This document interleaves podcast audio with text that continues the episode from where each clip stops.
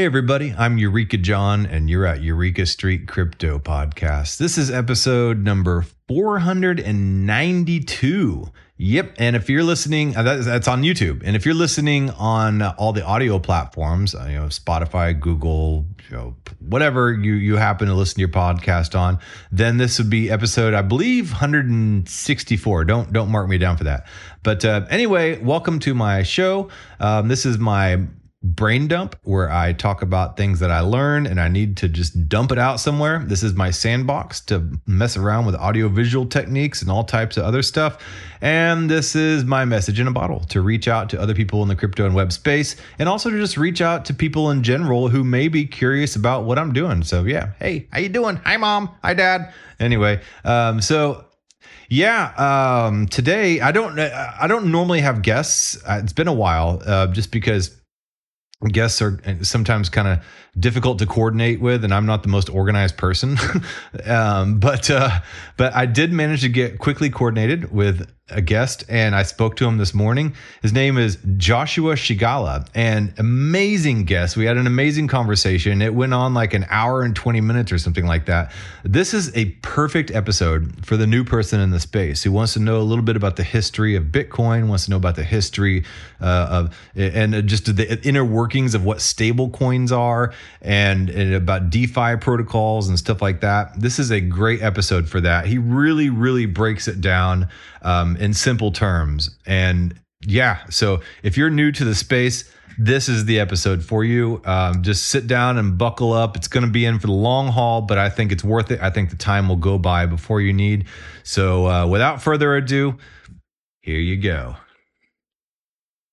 I'm Eureka John, and today is a special day. Um, I haven't had a guest in a while. Um, guests require work and corralling and all that other stuff. And, you know, just with all the work in the DAOs and all the work on the other podcasts and just my day job at the hose factory, not a lot of time. But uh, my guest here today made it really easy. And I was super stoked when I first learned about him.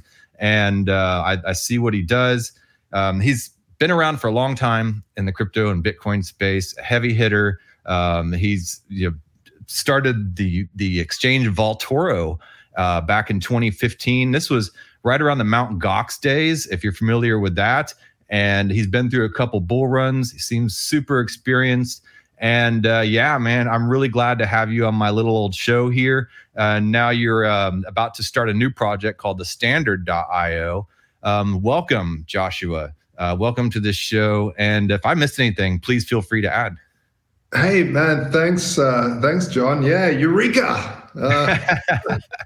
It's uh, it, it's it, that that was the feeling that I that I saw when when we first sort of uh, when when the white paper first came across my table as well. Not as in like we've struck gold, like this is uh-huh. going to make us rich, because back then it was you couldn't really do anything with Bitcoin.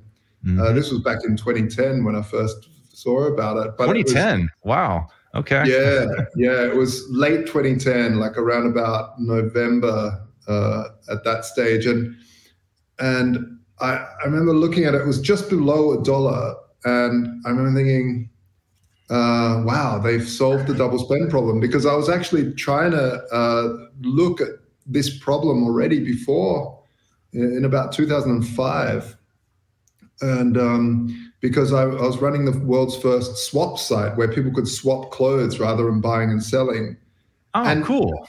Yeah. And I mean, the, the interesting thing here is it, it, that came out of the entire sort of central banking deep dive after 9 11. Because when, when September 11th happened over in the States, that of course led me to, uh, to sort of try to understand what went on there more than the mainstream media was just saying. You know, they were just saying a man in a cave sent a bunch of freaks over to, to do it. And, and, and then, of course, if you right. dive down the conspiratorial side, you get a whole different story. And then you, you deep dive that and you, you can't take everything. You have to take everything with a bit, bit of a grain of salt. But through that process, uh, it really started. I started heading down the path of like, what is money? Why? Because yeah. money like everyone says follow the money whenever there's a crime follow the money and you'll find usually the reason why there is you know uh, yeah. Of course, 9/11 had some religious stuff, plus some payback from, uh, you know, blowback from the old like Mujahideen days between. I Russia. was there. I was in New York City that day, and I saw the towers fall. So, oh, I saw wow. what I saw, and then I saw the news, and they didn't add up. You know, so that's the beginning yeah. of me really questioning the establishment. So you were questioning money for the first time at that point. Yeah, yeah, and and you know it, yeah, exactly. I was questioning money. What is it? Where does it come from? It, you know, most people, when you ask that question, it's like, well, it comes from my boss. Mm. And, okay, okay. Well, where do they get it from? Well, they get it from, you know, uh, yeah. money coming in. And you're like, okay, yeah, but what happens? You know, how does it originally? How do we get this into this society? And where does it? How how's it built? And of course, mm. you, you then start to read stuff about the gold standard and and back in the 40s, it was very normal to sit around the, the table, the dinner table, and talk about, mm, you know, the gold standard. Should we go off the gold standard? What is it? Um, whereas, whereas, you know, our generations really didn't bother thinking about any of this stuff. We were just like, uh, you know, it doesn't matter. And I think this was the beautiful thing about Satoshi's white paper is that it um, it allowed people, it, it allowed this renaissance in understanding of what money is at its core that you can have you know people say the root of all evil is money but actually the root of all evil is the creation of money how is it created is it created from debt or is it created from someone finding stuff and i think we can maybe sort of define that Okay. So yeah, you started saying on around 9-11, like, let's follow the money. Like let's let's figure yeah. this out because things are not as they appear. And it brought yeah. you to a point of redefining and having a renaissance. And it kind of created this overall questioning in society that was spawning this new form of digital currency saying, hey, we can't just create money out of thin air. It has to be backed by something. And uh, right now, people are just double spending um, uh, digital cash. Banks are just issuing it. How can we have something as we all move more digital from the physical? How can we have something that is backed and reliable? And that birthed Bitcoin. And you were already thinking about that back then. Yeah, weirdly enough, okay. weirdly enough, I was because I was running this this site where people could swap clothes and yeah and other things you know like i've got i don't know uh, something here and something and what i found very very quickly was deal it was swapping is a terrible way of doing business because uh, you know I, hey john i really love that t-shirt of yours have yeah. a look at all my things i've listed on SwapStyle and and you go i don't like anything that you have yeah but i do like all of this other stuff in this marketplace so imagine uh, this deal falling through because you don't like something I have. Yeah. Deal falls through. That's unfortunate, right? So yeah. obviously, what we need is me to go. Well, okay. What if I give you a, um, you know, token or a credit, as I was calling it back then, somewhere, yeah. and you could use that credit somewhere else in the market. Now, of course, now we've come back back full circle to money. How many credits do I create as the centralized unit of this this marketplace? Uh, they become sort of poker chips, if you may. Mm-hmm. And then I need to like have a full understanding of uh, central banking to like how many do I issue, how many do I is it even legal? Yeah. So so so I started deep diving. I, I thought other people must have this issue, and and then I started looking for some sort of solution where I wouldn't need to be the issuer of a credit, but people could create credits themselves. Depend I don't know. It was sort of a vague idea in my mind that I didn't quite understand what I was looking for. But somehow I ended up looking through the the cypherpunks mailing list mm-hmm. um, and, and seeing some of the chatter that they were doing, trying to solve this particular problem, which was very esoteric because even they didn't know at the time like how it would work. They just knew we want something digital that can't be copied. Yeah. And we want to use com- we want to use cryptographic proofs for that. We want to use complex maths. I didn't say complex. We want to use mathematics to yeah. to basically allow for that. And and the more I read, the more I realized it was an unsolvable problem. You know, I'll put that in brackets. Yeah. Because obviously Satoshi solved that problem. And but I I at the time I and this was around 2005. I thought, no, it's an unsolvable problem. I'll just let it go and keep on allowing people to swap just like this. But then I started doing like ring swaps and where people could, mm-hmm. you know, have multiple people in a swap, and it just got more complex like that. But I did keep, I keep, I kept my eye open for solutions that were coming out of that space. Yeah. Is that right about then? Is yeah. the beginning of like PayPal, right, and eBay, and people were exchanging that way through that centralized entity? Yeah, actually, okay. that's how I came up with swap style because it was that's what my wife was doing at the time. She was studying fashion design or something like that, and uh, and she couldn't afford these these more expensive items that were allowing her to inspire and study how they work. So she would, you know, have a few expensive items, few designer pieces, and then swap those with other people that had designer pieces on mm. eBay, but that was really common. Like, hey, do you want to take that down? And we just do a swap. And like, no. And then there was like someone just stole something. And so mm. rather than that, we just built SwapStyle. Anyway, there's a long story, but the fact is we we the, the whole money side of it is really important because money, if it's created by debt, meaning a, a government can just create money out of nowhere and uh, as much as they want and and usually not, not many people know this, but m- new money coming into the system is always created through debt. What does that mean? That means it's usually through corporate debt. So co- corporations borrow from banks, and that's then new money. Or um, the big one is mortgages. So when someone gets a mortgage, it's not like the bank takes that money from from someone that's saving and then gives it to you.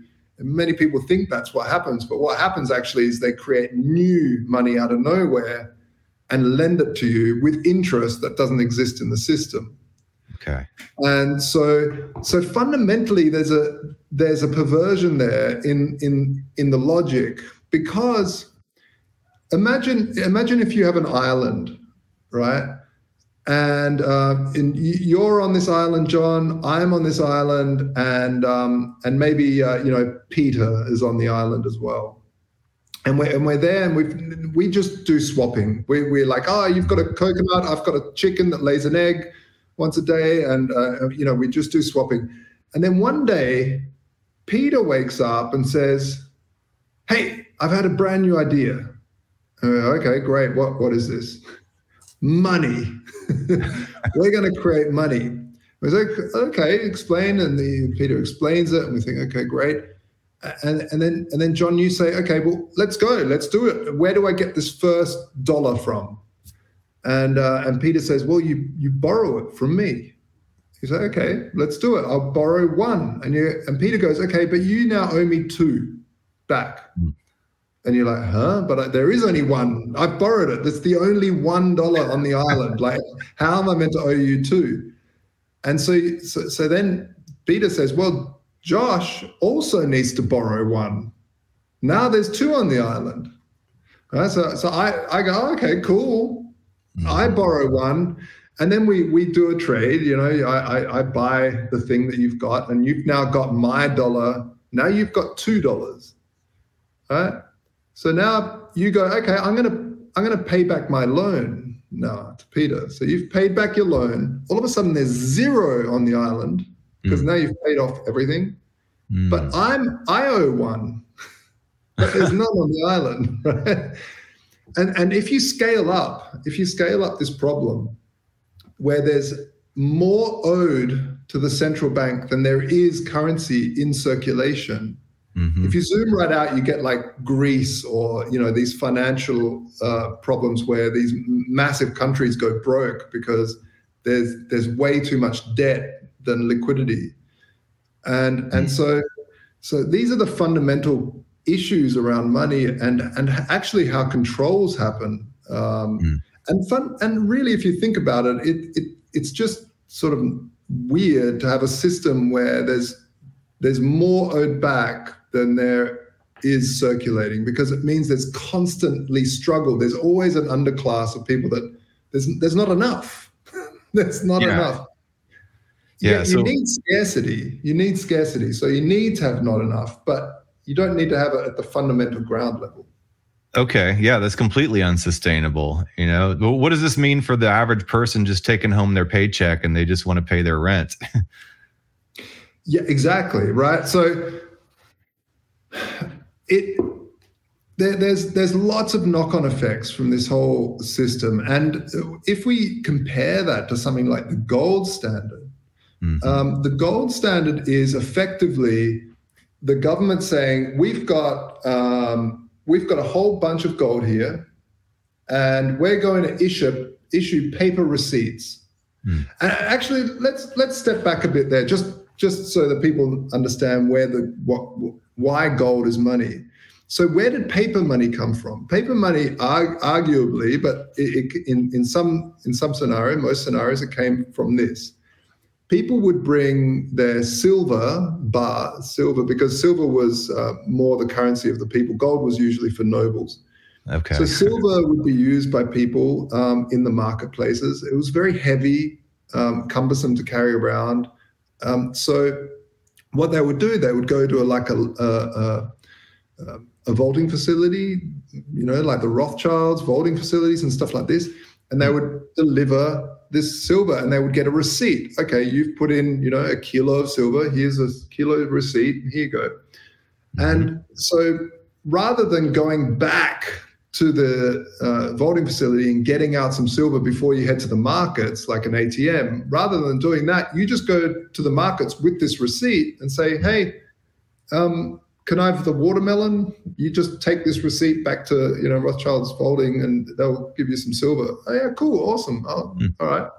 So so people started trading these receipts, and we see the same thing actually in in Africa when they started trading um, uh, because they don't have a big banking uh, infrastructure in like Nigeria and such. So they were using SMS credits.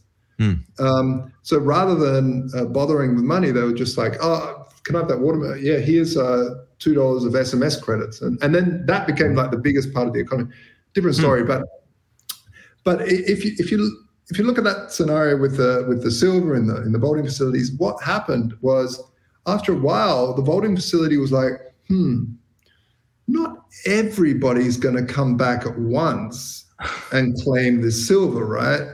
Yeah. So, what if we just start lending people silver receipts mm. and asking for interest?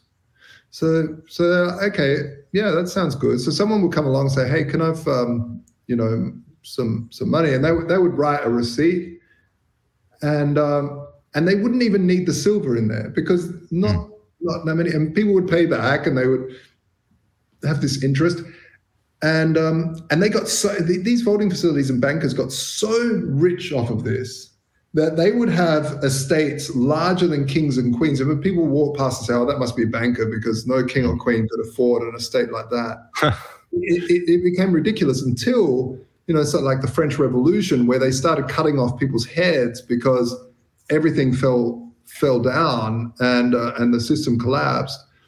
And and then the bankers were like, okay, can we stop cutting off heads for a second, just for a second? This is how the scam works. No, they didn't. This is how the system works. Yeah. um, we uh, what about you let us continue doing the system and we give you a cut and we'll call it interest mm. so we can continue lending out at a fractional of our reserve. So we don't need all the silver there. We can have a fraction of the silver there. Keep lending out stuff, and we'll give you a cut. If you've got a deposit in there, we'll give you a cut of the interest that we get. So you also get rich, and everyone was like, "Yes, good, Uh-huh. right, let's do that." That's the beginning of a Uh, savings account. huh? Right, that's Yeah, that's the modern okay. day interest savings account. yeah. All right. And and, and now we're to the point where there's just no reserve at all yeah. in most countries.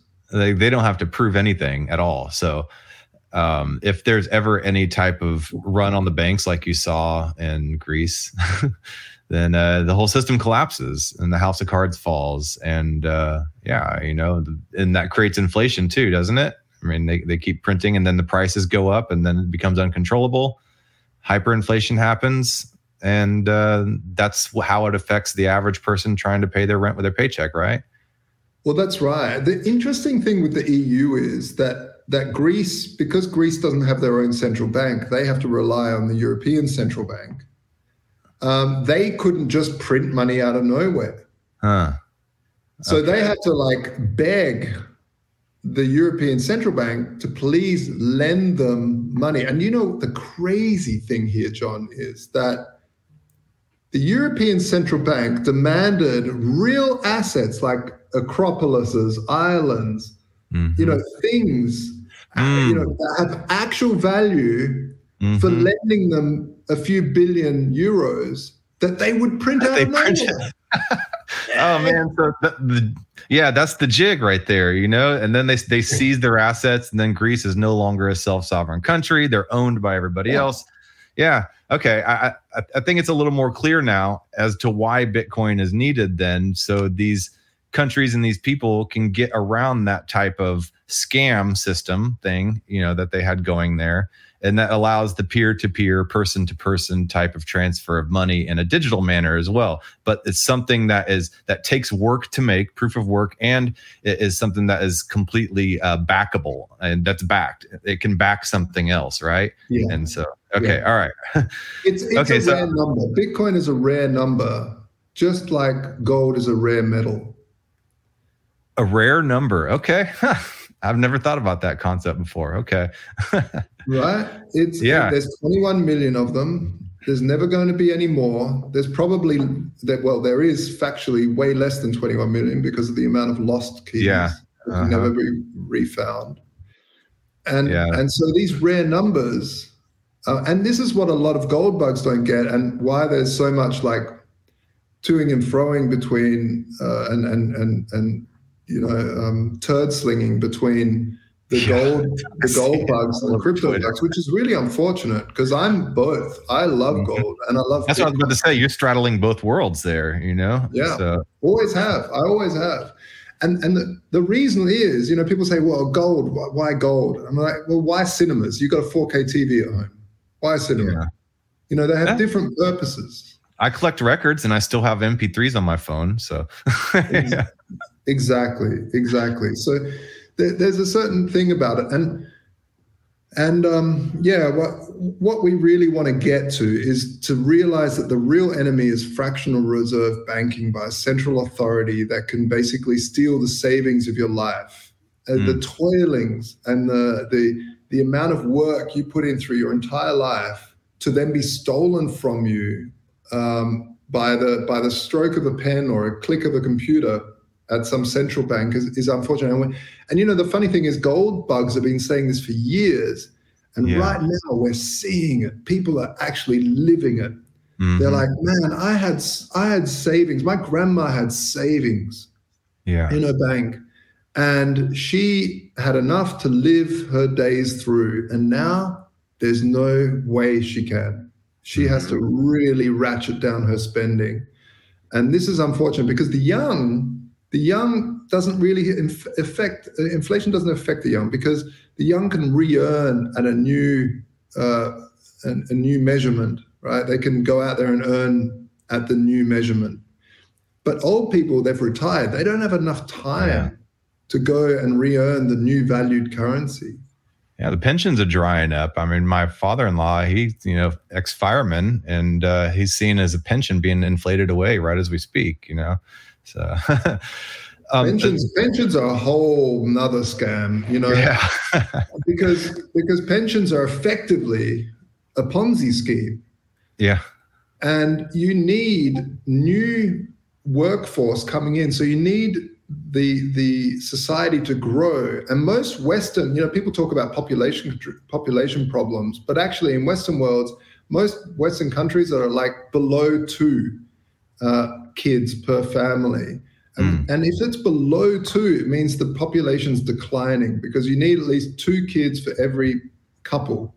Mm. And and um, and some places it's like uh, you know China's in real problems. China's population is going to absolutely be decimated because um, they had this one-child policy for mm-hmm. years. Mm-hmm and it's caused real problems. And, and you, know, you, can put your tinfoil hat on and think, oh, maybe that's why COVID was affecting all the elderly, mm-hmm. so they can get them out because the pension schemes are going to cost them. So, what do you need for pension schemes to work? You need a new workforce coming in mm-hmm. to, to work with the newly valued money to put them into pension funds for people that are retiring now. Mm. Um, just like in a Ponzi scheme, you try to get new investors in to pay the ones that are waiting for a payout right now. And yeah. everybody knows that I, the reason why Ponzi schemes are illegal is because they fail, they crash, they they absolutely get decimated, and um, and it's usually the ones that are already in. And in the case of uh, uh of pension schemes, it's the elderly that are already in the scheme. Mm which is really unfortunate. Insurance companies can, uh, are a much better way of dealing with that. But the best way, the absolute best way to have a secure system for the elderly uh, and for your retirement scheme is to take absolute control of your savings and mm. save in rare assets. Do not save in a currency that is being inflated away. And don't uh, and don't trust the pension schemes. Put money aside yourself.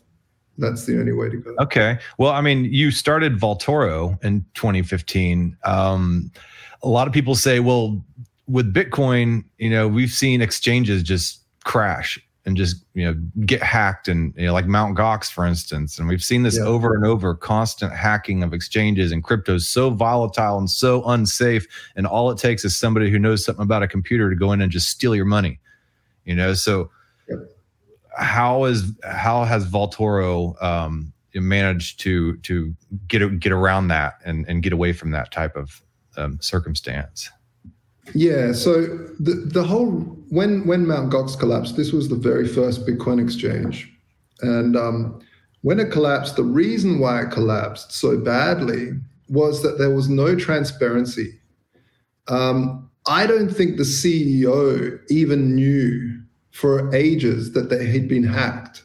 Huh. And so, and then when he found out there was, a, and he didn't know the extent of it because it's so complex, it was so complex. So when he found out there was some, you know, uh, the the the numbers aren't matching up. There's a little bit of a minus here. We might need to like figure out how to shuffle things about. It spiraled out of control so badly over over the next months that then it became worse and worse and worse and, and worse and, comp- and compiled on top of each other. So what I thought would would have really worked a lot better would be to have a, a real time auditing system. So my brother and I sat down and we developed what was called the Glassbooks protocol. And the Glassbooks protocol was a a way of the the ex, any exchange being able to always show how above reserve they are in a, in a grandma friendly, I like to say crack smoking grandma friendly way because you really want like the easiest possible thing to understand.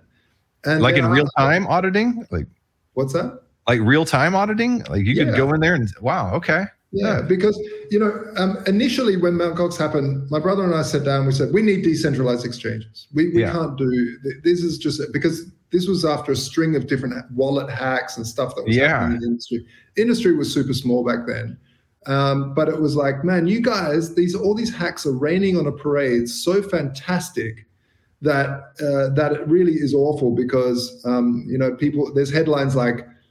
Um, CEO of Mount Gox, uh, CEO of Bitcoin, they would say, because they didn't understand even the concept. Yeah, yeah. runs off with everyone's money. Anyway, um, so so really, how how the how the tra- the transparency protocol works was very simple. It was it was that the exchange uh, would issue a secret code to you as a customer that only you and the exchange knew.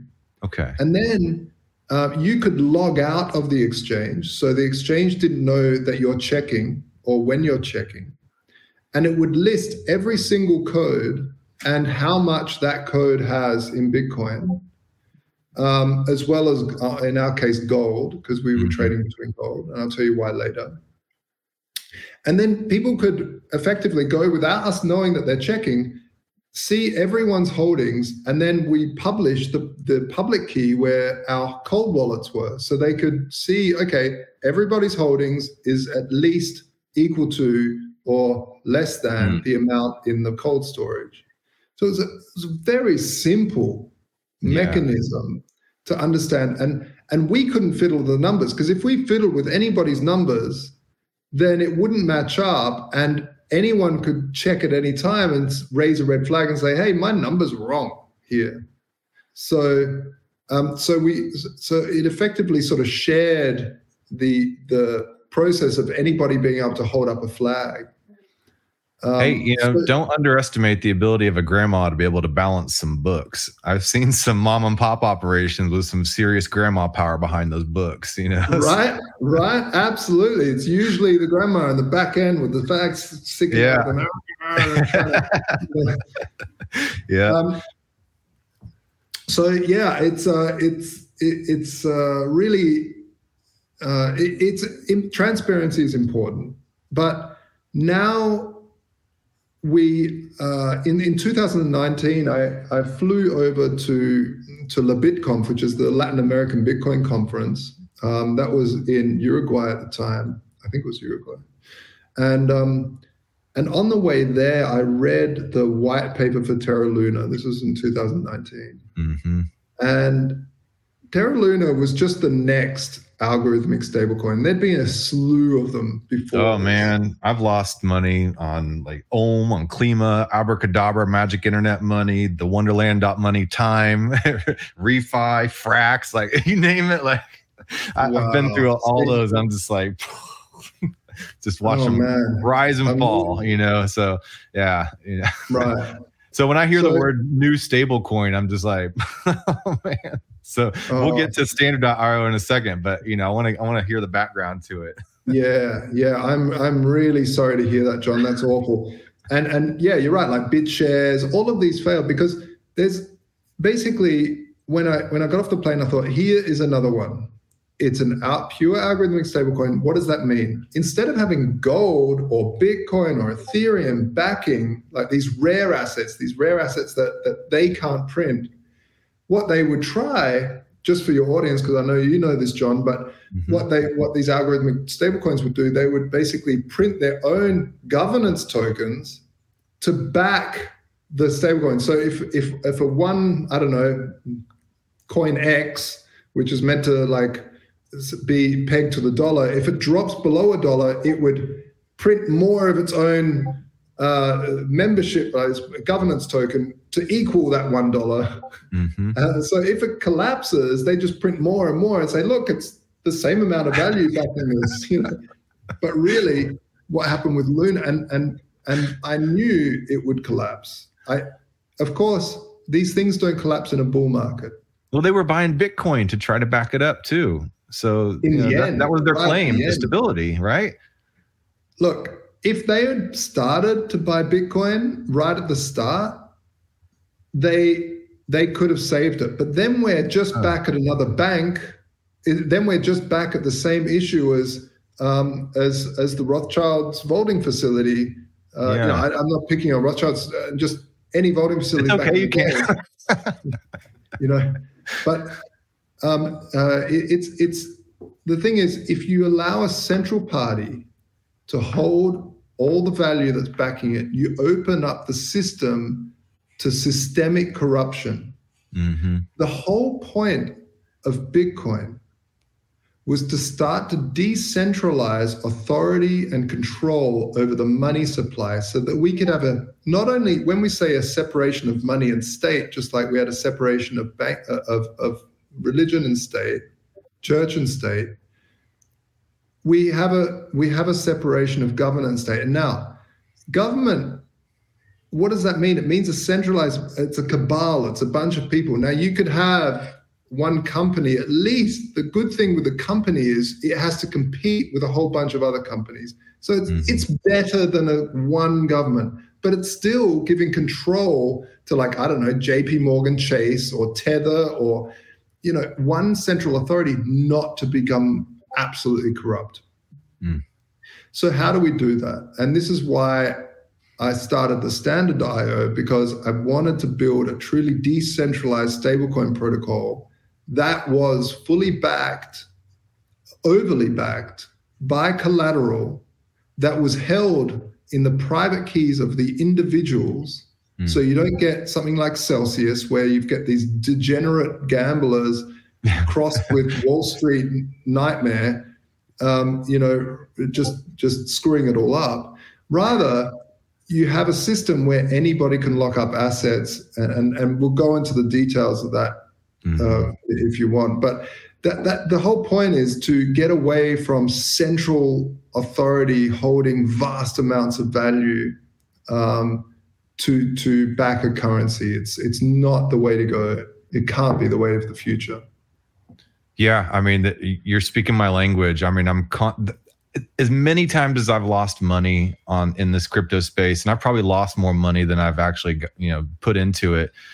I still have faith in all this stuff because I have faith in decentralization and I know the power of financial autonomy and the, the, need to break away from this current credit system that's just like being eh, held over our heads as leverage for for us to even have any type of opportunity. So technology is hard. Um, whenever you first want to decentralize, it takes a good understanding of technology. When the when the internet first came out, it was decentralized, but it had a huge technological learning curve.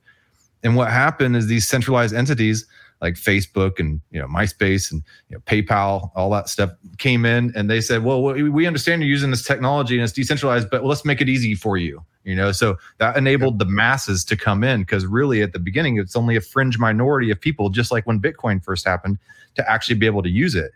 Then yeah. suddenly you have these entities like Celsius come in. I used Celsius. I got my car payment done with Celsius, but I backed out. I got out of it like two weeks before it all crashed because I just I got like a bad feeling about it, man. so, nice.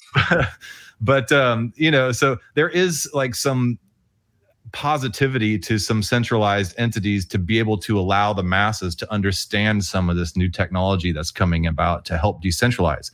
But if that pendulum does not swing back towards decentralization, then you have over centralized control resulting in oppression, right?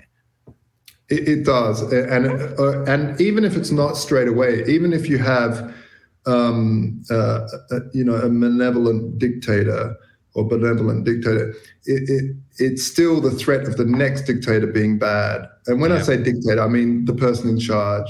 And so this this goes for like even like Twitter uh, and and Elon Musk. You know, so a lot of people are like rejoicing that Elon Musk is there now to save the day, and he's going to allow all these people to have free speech uh, on the more conservative side. So yay. Mm-hmm. But the fact of the matter is, it's a centralized system, and centralized systems will get all sorts of pressure from all sorts of lobbies, and, and they have to comply. So, um, you know, it, all of a sudden they'll have, you know, uh, awful images of child exploitation. Of course, shut it down. Okay, mm. good, done. And then, then you get Hollywood saying, "Hey, there's memes with uh, with our pictures and they're controlled. You have to shut them. Okay, shut it down. Oh, by the way, there's uh, there was someone shot and there was all these hate groups and mm-hmm. now marketers are leaving. Shut it down. The thing is, it, it, it's very hard because you have the ability to shut it down. You're compelled to shut it down, and so it's always a creep down towards the worst. Or what happens is that you have this bastion of free speech, the bastion of when I say free speech, it could be money, it could be anything um, you you get to the point where if you centrally control it, it's just a matter of time between between you controlling or a good person and a bad person. That's why a lot of people maybe are, uh, will will be absolutely uh, happy about some, you know, because there's some really great dictator in charge or a really great leader in charge, and some law gets passed that's like absolutely atrocious because it spies on everyone, but there was terrorism, so we have to, and there's a yeah. really good leader, so they'll never abuse that power. It's great. Then all of a sudden, that person's up for re-election, and some total nightmare gets in who's a full-on like megalomaniac, and uh, you know comes in with power and, and wants to control everything. So it's really important that these centralized systems don't exist, and we start to show the, the the virtues of having decentralized systems and, and figuring figuring things out there. Yeah, with centralized systems, all these whataboutisms start happening. All these extenuating circumstances start to pile up to the point where it becomes the weight of those extenuating circumstances start to to press down on people. And it's really only the innovative people on the fringe that are able to kind of skirt out of that, out from underneath, and create a new system but then again it's hard to understand and it takes some personal responsibility and some accountability to be able to to learn how to to keep to, to keep your keys your private keys you know to keep your seat yeah. it takes a, a, a, with autonomy and financial autonomy takes responsibility. Yeah. It with does. decentralization it takes responsibility. And i cannot say that enough. Um, i want to get back to the standard here now. Yeah. Um, so standard is decentralized um, asset backed concrete asset backed with a synergy going with vaultoro a gold bitcoin exchange that stores your gold and stores your bitcoin it has absolute transparency and then the standard uses that in a synergistic way to back a lot of the stablecoin. Am I correct in that? And it's also decentralized that it's run by a DAO. So there's no one person at the helm of the standard, right? Yeah, almost, almost okay, there. All right. So, uh, it, let, let's start from the start. When um, the very first idea was okay, uh, and it's an idea that's that's pretty much common in DeFi. It's why trust Celsius? Why trust a third party to put give them money and allow you to borrow against that collateral, right? So mm-hmm. let's say you put you need to buy a car, car's five grand, you put in 10 grand and you can borrow half of that.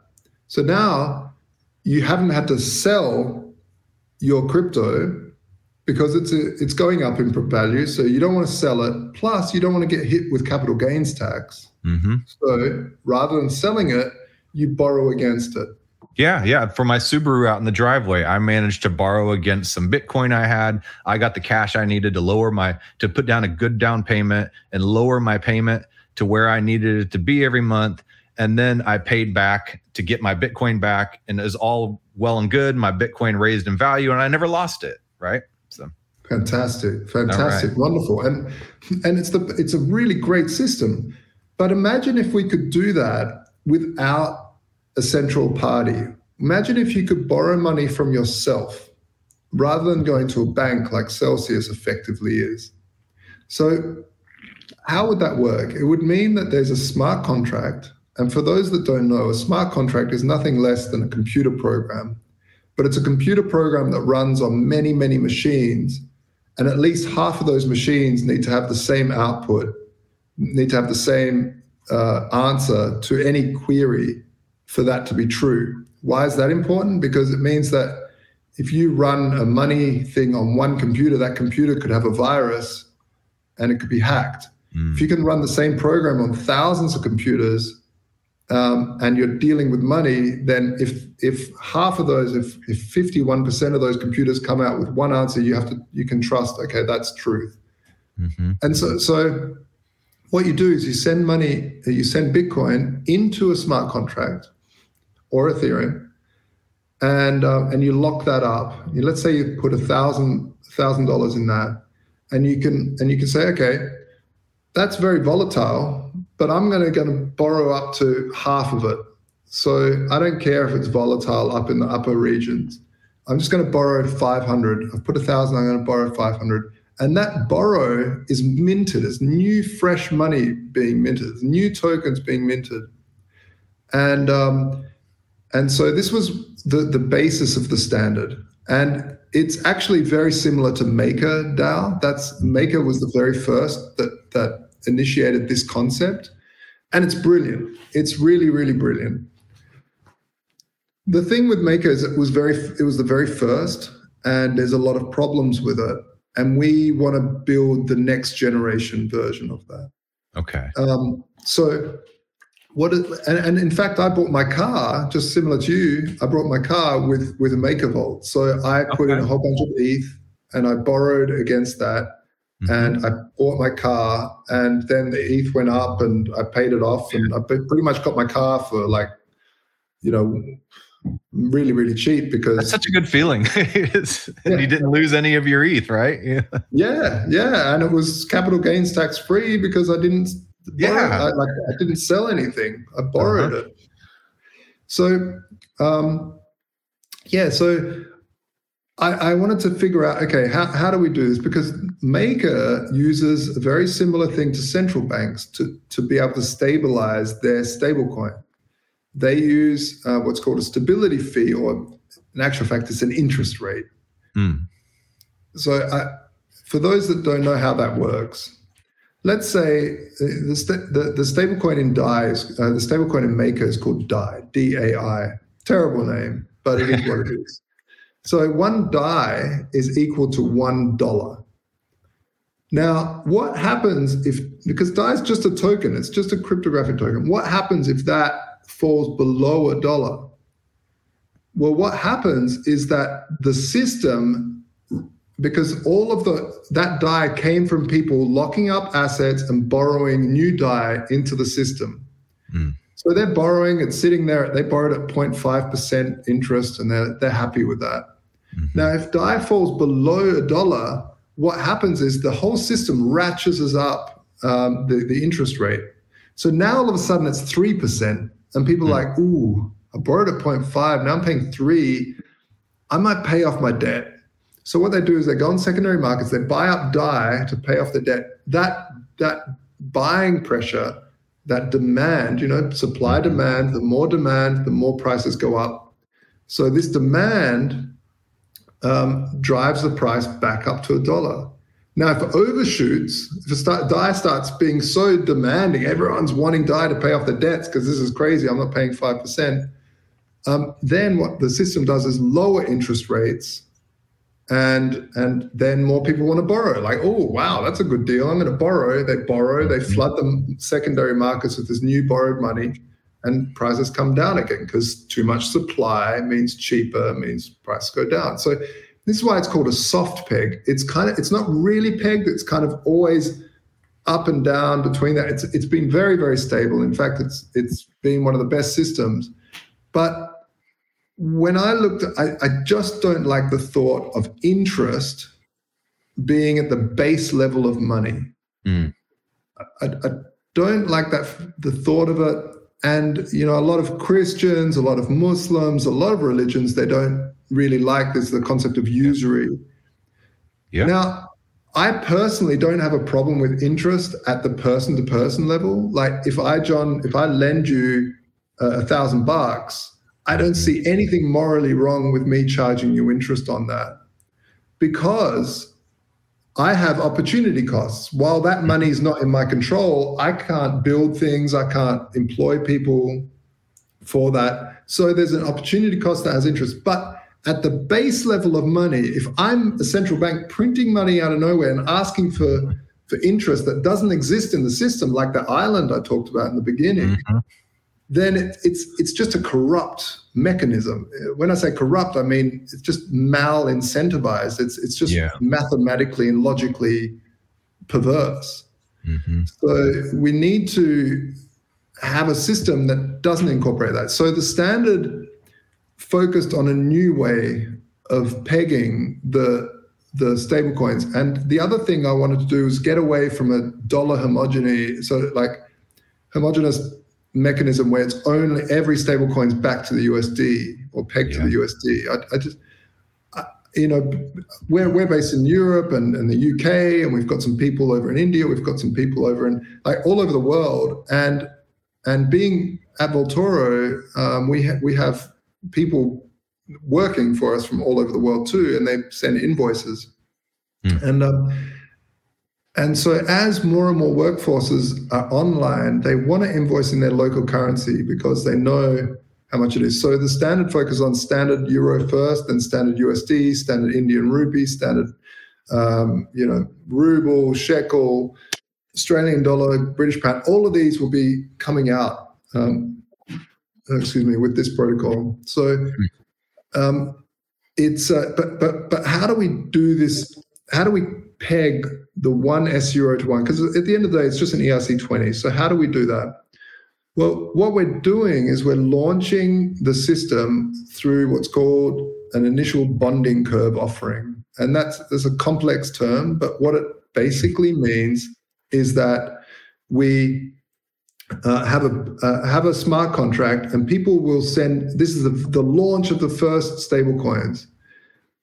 People will send uh, Ethereum or Bitcoin into the smart contract, and for being first, for helping the, the, the DAO build that liquidity by putting Bitcoin in, they get the first S euro at a discount.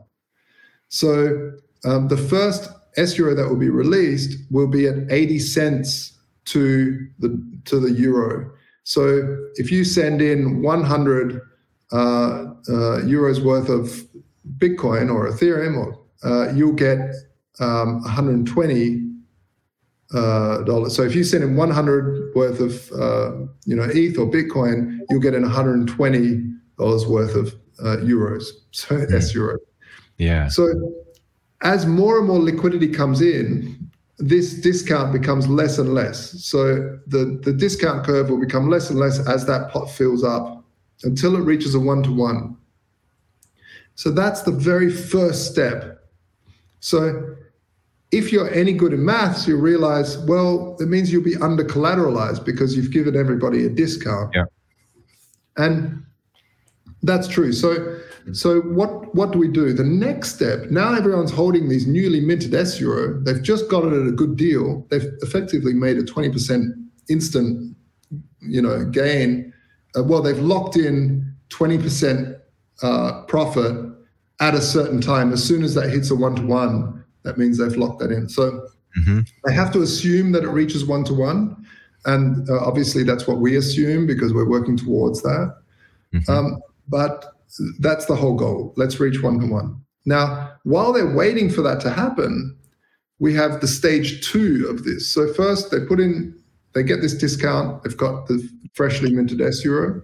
Stage two is bonding that, liquidity bonding. So what they would do is they get the fresh S euro with some USDT and they put it into a, um, a Uniswap liquidity pool. Mm-hmm. And um, and in return for that, they get a bond that pays uh, a certain return, an APY, on on that depending on how long the maturity of the bond is. there's like seven day, 30 day, 90 day, or 360 day bonds, and the longer you bond for, the the um, the higher the yield is. So, um, so, so what that does is start to build out this liquidity pool, and this helps bridge that gap, that little gap that we have, uh, not being enough in the pool. Now, this is, sounds all very complex, but basically it's two steps. One, one is the discount curve offering, and the next one is the bonding curve offering. And with those two, what we've done is we've given the person that's come in really good rewards for participating, and the protocol has built this amazing pool of liquidity. And this pool will be used to basically peg that the the, the first S euro at one euro because there'll be a, a, pool set up that will always buy back and sell back at, at like a 100 basis point split from mm-hmm. between a euro. Um, so it'll be 90, let's say 200 basis points, 99 cents and one dollar, one euro, one cents. And in the middle is the one, right? So, so if anyone wants to ever get one euro back, they just send it to this pool and we'll send them one euro worth of worth of ETH. And so that's really what pegs that, and it becomes more of a hard peg. Um, but when I say we, I mean the protocol. I mean the DAO. Yeah. Um, and, and this is this is only a small fraction. This is just the launching event. Um, as soon as that's done, uh, where as soon as we launch, we're already starting to work on the private smart vaults, and this is what I was talking before, where people can then lock up funds and issue new S euro um, or new S dollar or S Indian rupee or anything else. So. Mm-hmm. Um, it's about like building up that liquidity pool, which will basically be a stability pool. It's the thing that stabilizes the currency. It's the thing that is basically what what makes a stable coin, right? Mm-hmm. What, what makes a stable coin?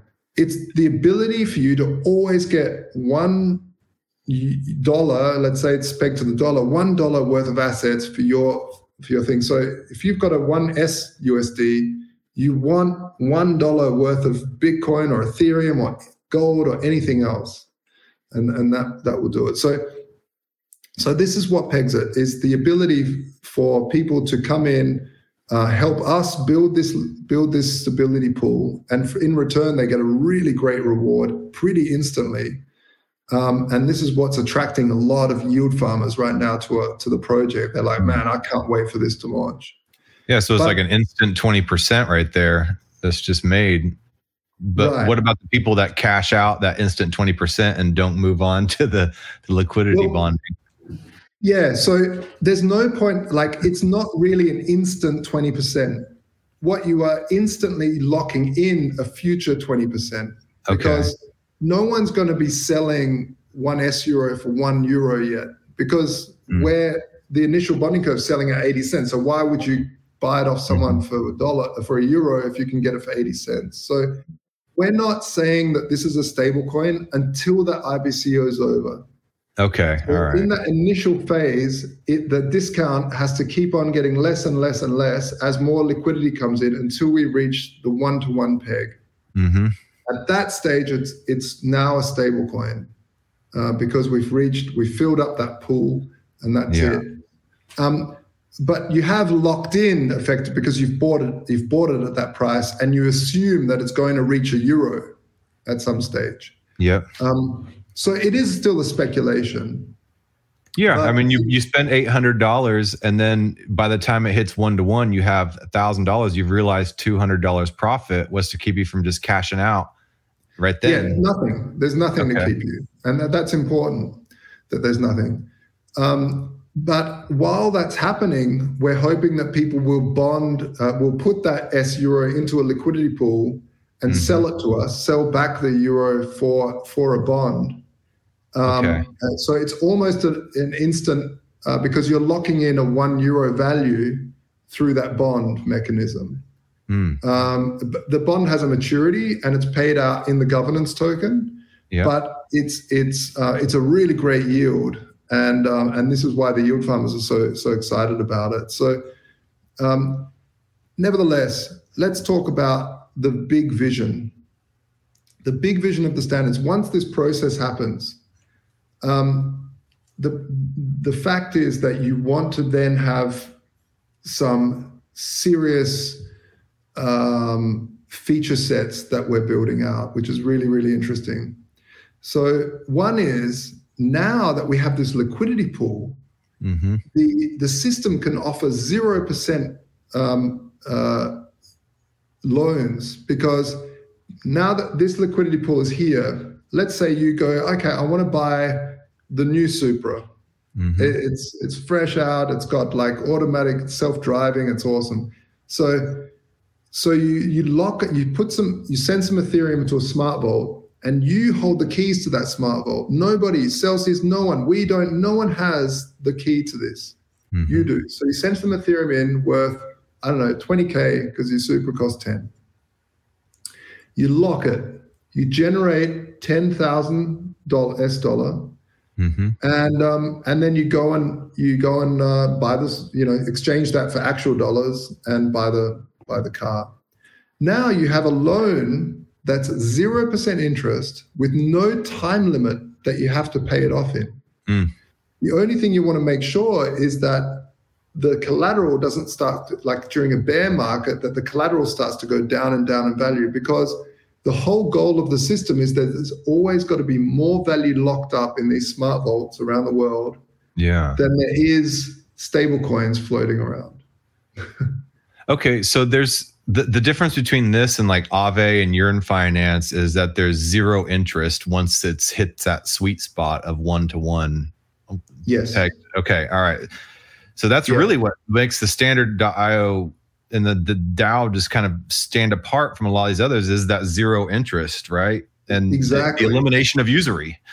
yes. The the absolute elimination of it because now and the other thing is Aave, um, people are putting uh, uh, how Aave works, they don't mint new currency. Mm-hmm. They have two sides to it. They have the lenders, so the lenders will put money in, and the borrowers. The borrowers take money out, and they have to, you know, pay interest, which will go back to the people that lent it. Whereas huh. with the with the standard, the standard mints new currency yeah. out. So there's no one, and that's how the system either uh, uh expands and contracts. So interesting. So yeah, so so effectively you have zero interest, and we're already getting people saying, "Oh my god, I'm going to pay off my mortgage as soon as this comes out because I, I basically can cut my mortgage down to zero percent interest." and the inflation starts to pay off my debt. Mm, wow. This is yeah. how the wealthy of folks, the, the people that are listening at home, how do you make money during inflationary cycles. How have the wealthy always done it? And the wealthy have always done it like this they've seen that massive inflation is coming. They then go to their banker, and this is something that the normal working class can never do because they didn't have enough leverage with the banks. But they would go to the banks and say, okay, you're going to give me a loan uh, on my collateral and you're going to give it to me at a certain percentage at a fixed interest rate. And the bank goes, "Ooh, at a fixed interest rate. Okay, well, we're going to give you this." And if the currency collapses, you're not going to reevaluate to the new valuation. You're always going to contractually stick to the valuation we're signing today. Hmm. And so what happens? These people start buying up property everywhere at a fixed interest rate that will not get reevaluated if the currency mm. collapses. Now, what happens is that you buy a house for a million dollars now, and in 10 years' time, a million dollars buys you a carton of milk. You've effectively bought 10 houses with 10 cartons of milk. Mm. And farms and forestry and whatever else you can get your hands on, rare assets. And, and so so what you want to do, what, what the standard does is allow people to then borrow money at 0% at, a, at with no time limit. And um, and because it's maths, because you're tr- because you're using a smart contract, you're using mathematics. It doesn't matter how many guns you point at two plus two, it's always mm-hmm. going to equal four. It's never going to equal five. So it doesn't matter what the state or anyone says to the smart contract. It doesn't matter Mm-hmm. You put money in, and all this smart contract wants is 1,000 sEURO back in to yeah. unlock your your collateral. Hmm. So so it means that you always have more value locked up than you've borrowed. Plus, in 10 years' time, the collateral's gone up like crazy, and the inflation is basically paying off your debt because now for me to go and earn the 10,000 I, I needed uh, or I used for my Supra, um, I can just go and um, you know work a day because now inflation is that's the daily wage.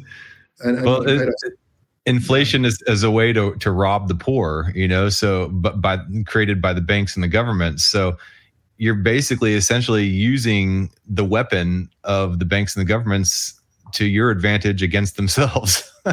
exactly. That's the point. And the unfortunate thing, what I've, if if the viewers at home are still understanding and with me on this, and maybe they have to go back and listen to this interview a few times, is to truly understand how how the system works, and that's unfortunate because it's the technocratic class that are really taking advantage of the of DeFi right now. Mm, and yeah. that's really, really sad because it's the, the, the normal people that aren't eating and breathing this stuff day in, day out, that don't understand it, will miss out on a lot of these amazing deals that are happening right now. Uh, these It- it's hard to learn. saving money. yeah it's, it's like figuring out metamask wallets and private keys and and you know all that stuff is really difficult and, and so in order to be truly innovative you have to learn the technology and again it comes back to that personal responsibility part but i want to and i feel like you want to help people learn how to use this you know because it is possible for for to not be rich and to participate in this democratization of finance that's going on to subvert the credit system that's happening and the inflation that's happening Absolutely, it is. Absolutely, it is. But it does take time, and and um, and it takes some brain cells rubbing together. But once once you can once you can take that moment, take that time to sit down and learn, it means that you're investing that time into your future. That's right. And while and and I would say, look, shows like this and others are so important to this industry because there are so many scams out there. hmm And it's really important to learn what a scam looks like. And this is another problem that we've seen over the years is that governments have protected people. I'll put that in quotes as well. It's so for your own good.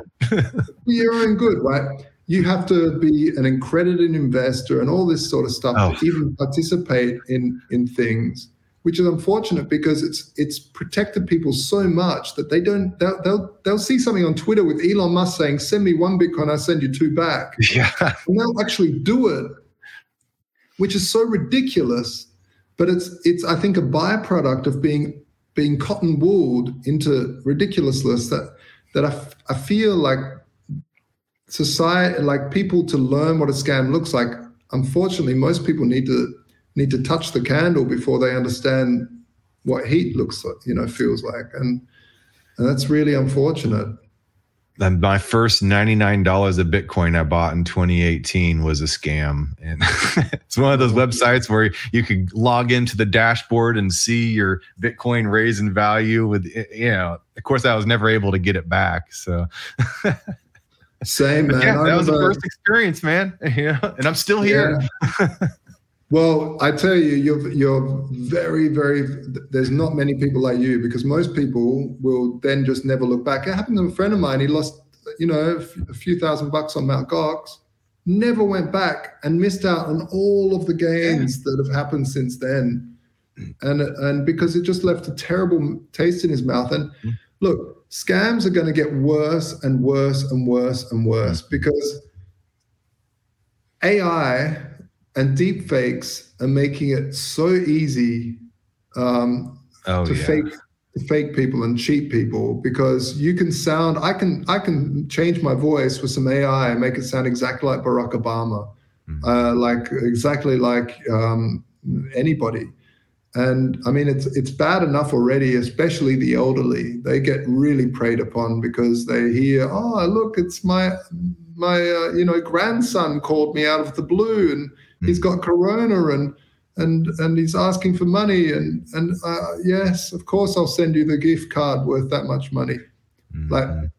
it's really terrible but i don't know where i'm sort of rambling here but i'm saying like it shows are this important because we need to understand when you get into crypto what what scams look like um, and the difference between it and unfortunately i think one of the unfortunate parts of of crypto is that um, bitcoin maximalists as well as certain people will just call everything a scam Oh, yeah. They'll just say Ethereum's a scam. And then you're like, well, is it though? Because there's like hundreds and thousands of developers working on it. And it doesn't seem like, well, if that's a scam, then OneCoin, they're calling OneCoin a scam. So now nothing's a scam because everything's a scam. Yeah. And, and so I think we need to stop using the word scam so loosely and actually really point out like OneCoin, like BitConnect, like some of these real scams which really defraudulated, defraud. Even Terra Luna, I think was I have to choose my words here right. There's no proof here. But I would say that it was a financial experiment that I don't feel the people behind it knew as like they, they maybe they did, maybe they did, but we've got to remember that when Marx came with communism, how do you experiment with an idea? Well, you have to like convince a government. The government uh, creates a geographical border, threatens people with guns and gulags, and says, This is the new uh, uh, economic experiment. With crypto, it's voluntary. There's a lot of weird economic experiments happening that could absolutely and most probably will fail. I'm glad well. you say that um, because I constantly say on this show, you know, the, the beauty about a DAO is to be able to experiment with all different types of governance and ways of doing things and rule structures without killing or pillaging anybody. I mean, you might lose some money, but it's voluntary, like you said. So, yeah. yeah. Yeah. yeah. Very well put. Absolutely well put. And so it's, yeah, it's, it's really important to remember like, do not, do not invest the farm, you know, do, mm-hmm. do not put like, take everything with a grain of salt, but also learn about economic theory, learn about stuff. So if you read a white paper and it says that they're backing the currency with nothing but math, have a look at have a look at what's happened over thousands of years. Has that ever happened before? No.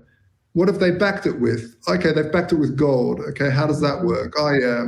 Okay, so what we're doing very similar to the backing with gold, we're backing with rare assets like this, but Sorry, John, I'm jumping over the place, but it just reminded me of something else. One That's quite all right. I'm glad you feel comfortable enough to free flow it. So. yeah, thanks, man. So with the with the, with the smart vaults, imagine you lock up some funds. Like let's say if you locked up a thousand, you've borrowed five hundred, um, you've locked up the, this in the smart vault in the smart contract, and um, and let's say the price is tanking like crazy. All of a sudden, your collateral is worth 600, but you borrowed 500. So you're almost at, at being liquidated. What that means is that there's a whole bunch of vultures sitting around ready to buy your collateral under market value. And what they do is they take, like, in, in I'll just go on with the sEURO thing, even though you've probably mm-hmm. got um, audience members from around the world. But what they do is they take sEURO and they throw it into this throw it to the liquidation smart contract, which burns those, but then in return gives them the collateral. So now we've made sure we've we've burnt some sEURO that's worth more, uh, sorry, less than the, the, the collateral is coming in. So so there's always less sEURO floating around than there is collateral in the hmm. space. Mm. Now they've they've taken that to stop those liquidations happening. Um, we're, we're doing multiple things. Like one thing is, let's say you borrowed all this money from yourself. You, it was a bull market. You're going crazy, and now it's a bear market. You've just lost your job, and you can't pay yourself back. And you've got your your savings sitting in this smart vault, and it's going down in value, and you're going to get liquidated. First of all, I would say, well, for you to to to have gotten the money in the first place, you would have had to sell that in any other sort of use thing, right? But mm. rather than selling, you borrowed against it. So even if you get liquidated, you might have lost like a 15% difference mm-hmm. because the, you know you can only borrow up to like 85% of that value. So yeah. even if you get liquidated, okay, you're 15% out. But you don't want to get liquidated. So what can we do about that? So what people can do is they can they can either add more collateral in so you don't get liquidated, but if they've lost their job or they don't want to do that, what can they do? So we have a uh, we're we're designing a little switch um, and, a, and a mechanism to basically trade the the the value that's in there into tokenized gold.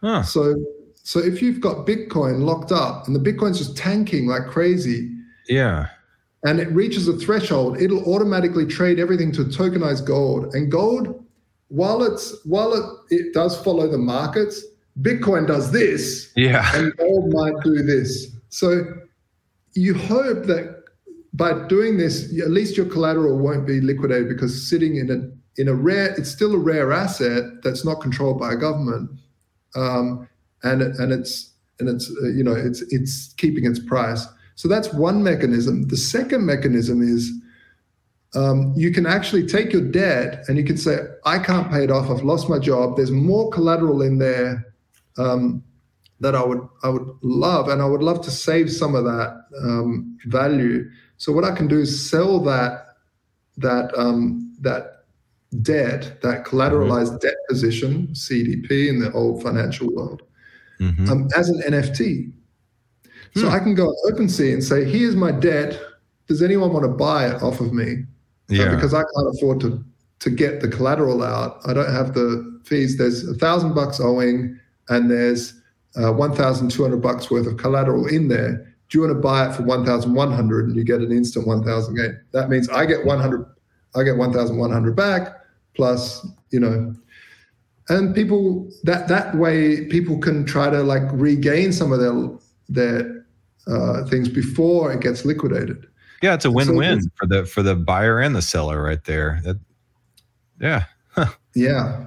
Yeah. So there, there's all these amazing tools that we're building into the standard to allow people full control of their debt at 0% interest, as well as being able to control what happens with that by selling the debt on. And, you know, the, the, the legacy financial system, if they could do this in the past, maybe we wouldn't have had the 2008 financial crisis because mm-hmm. effectively that's what they were as well. They was they were also CDPs. They were also mm-hmm. collateralized debt positions, but they were owned by the banks. So these were mortgage-backed securities stuck into stuck into contracts, not smart contracts, mm-hmm. but contracts. Then were, the, the, banks would like chop and change all this and repackage them and reevaluate them to A plus plus and send them out but you couldn't actually look into this contract that you're getting. You just know the yield is this and it's got a, a, a good rating from the rating yeah. agency, but you couldn't actually look through it. The guy in the big short, you know, the, the, the drummer who's like mm-hmm. going nuts, he he had enough patience to really go through the paperwork and dig through thousands and thousands of rows of, of Excels and go, something doesn't seem right here. But the normal person doesn't. Whereas with these smart contracts, imagine if all these could be NFTs, these debt positions could have been NFTs. You could have just run a computer program to go, what is in this? And they go and, and collect everything up and see, oh yeah, look, uh, hardly any of this is getting paid back. The uh, yields are getting lower and lower. I think there's something mm-hmm. sketchy here. Yeah. So yeah, I think the future of finance is really, really interesting. And this is what we're building, and this is what the crypto industry is building, and it's regulated under maths by mm-hmm. mathematics which is the ultimate regulation. It's transparent more than any other financial institution could show because it's ultimately transparent. You can see on the blockchain is what this is made of. Mm-hmm. And um, and so th- th- it's a really fascinating time. I'm I'm really really excited about what not only we're building but what DeFi is building uh, during this entire bear market and um, and what will happen in the next five years is going to be extraordinary. And and we're up against some big gains. And I'd love to come back on the show and maybe talk about the dangers of CBDCs. Well, yeah, exactly. I mean that that's a whole other can of worms is CBDCs. How the traditional TradFi system wants to regulate all this stuff that's going on, and that's a big hot yeah. topic right now with that interview um, between Eric Voorhees and SBF that just happened on the Bankless podcast.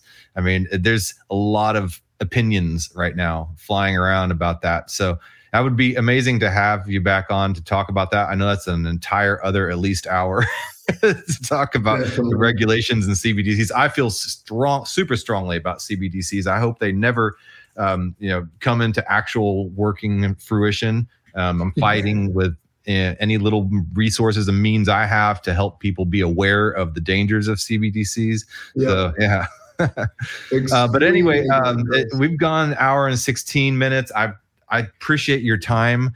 Um, I got to get back to my day job, but uh, yeah, yeah, the hose man is, is you know going to be blowing up my phone. So no, I've I've got to uh, um, also got to get back to it, but it's been a, it's been a wonderful pleasure, and I do absolutely uh, uh, uh, look forward to coming back and and, and really discussing CBDCs at, at, at uh, length because people need to be warned about what's coming. Uh, they need to understand that this isn't just and, and um, this isn't just some convenience thing because the road to hell is paved with convenience, Mm-hmm. and um, and so we're seeing already steps in the UK and in the states. The states are uh, releasing this uh, new Fed, Smart Mhm. Fed or something.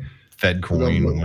Yeah, it's not FedCoin, but it's uh, Let's call it's, a, it's a real-time settlement um, thing in, within the Fed. Anyway, Uh. very very dangerous, extremely dangerous, and we we can go into why that is uh, on another show for sure. Yeah. Um, hold on. Hang on the line for a little bit after after we close out. But uh, I want to let you know. I want you to have take a time to tell people how they can reach you.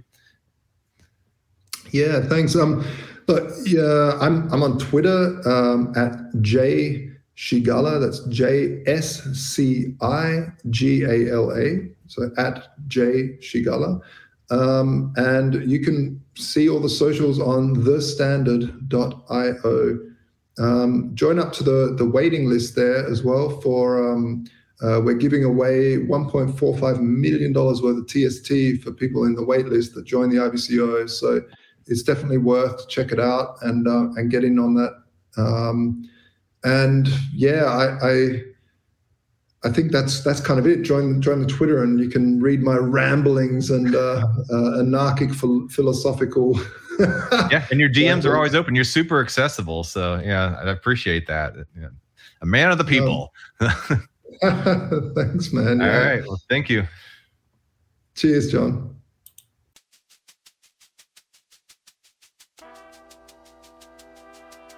Thank you for making it to the end of this program. If you actually like this content, give a thumbs up.